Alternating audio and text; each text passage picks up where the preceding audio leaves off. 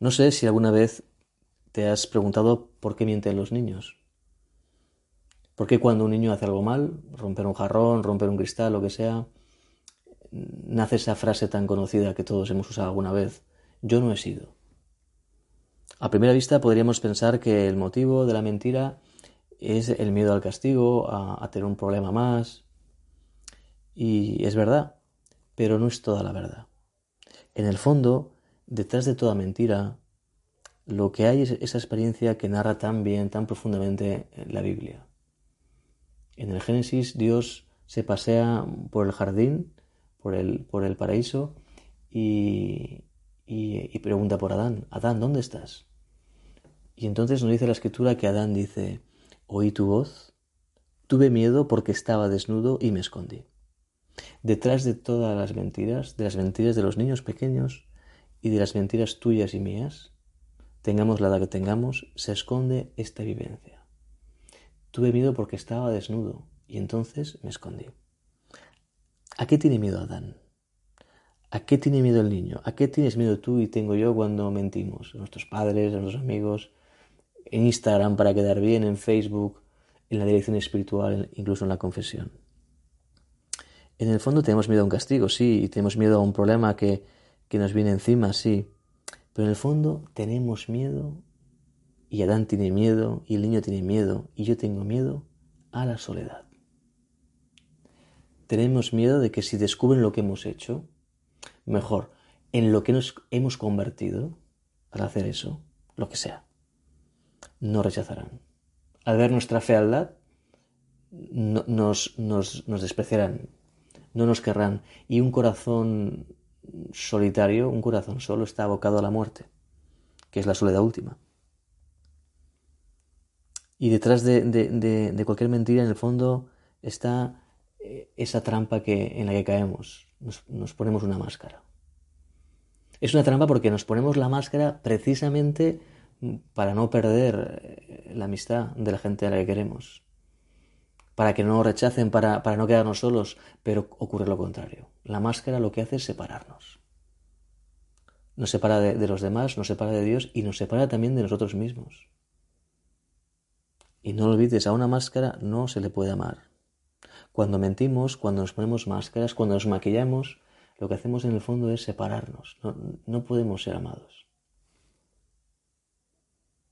¿Y, ¿Y cuál es la solución?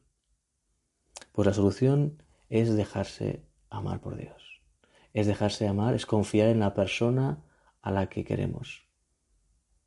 El niño confiar en su madre.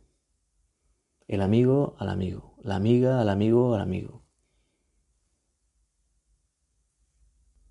Cuando Judas va al huerto de los olivos a señalar a Jesús, había quedado con los fariseos en la señal de un beso en la mejilla para indicar quién era Jesús. Era de noche y no era fácil eh, descubrir bien quién era. Yo estoy convencido de que Judas no miró a los ojos a Jesús.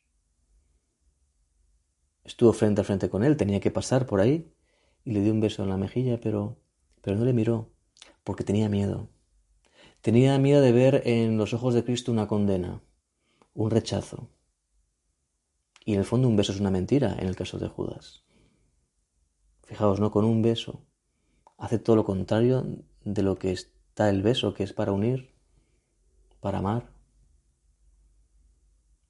Y si hubiera mirado los ojos de Jesús, ¿qué hubiera encontrado? Hubiera encontrado unos ojos que le decían, Judas, amigo, todavía estás a tiempo, vuelve.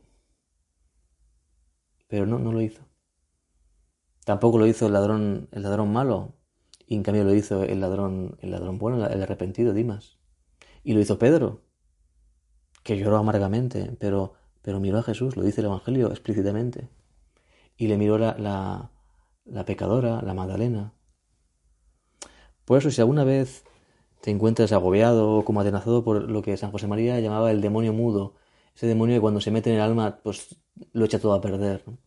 Cuando en la dirección espiritual, en la confesión, se mete el demonio mudo, todo se cae.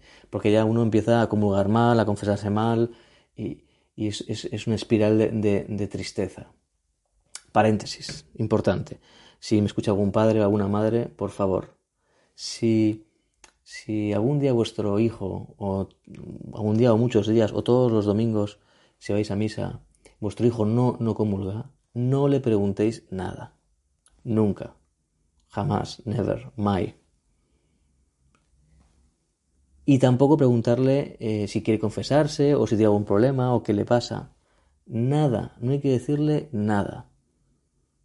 Y, y, de paso ya aprovecho para aconsejaros que a partir de cierta edad, a partir de los 12 años, por ejemplo, es bueno que, que si vais a misa vayáis a una iglesia donde sea posible confesarse durante la misa.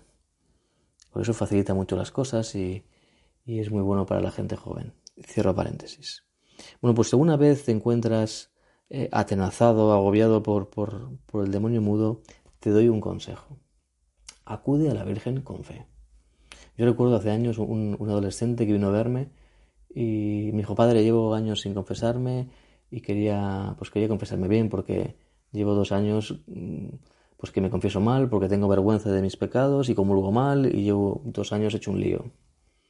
Pues qué alegría me das, ¿no? Y nada, pues se confesó y, yo le, pregunté, oye, ¿y, por qué has dado este, este paso? Y me dijo, mire, yo en, una plática escuché una vez que un cura decía que San Bernardo, que es un santo, evidentemente, eh, decía que no hay nadie, es una oración que se llama acordaos, no hay nadie en el mundo que le haya pedido a la Virgen algo con fe y que ella no se lo haya concedido. Y yo lo escuché y dije, pues mira, no puedo más. Se puso delante de una imagen de la Virgen y le dijo, madre mía, si es verdad esto, demuéstramelo. Ahí va el consejo.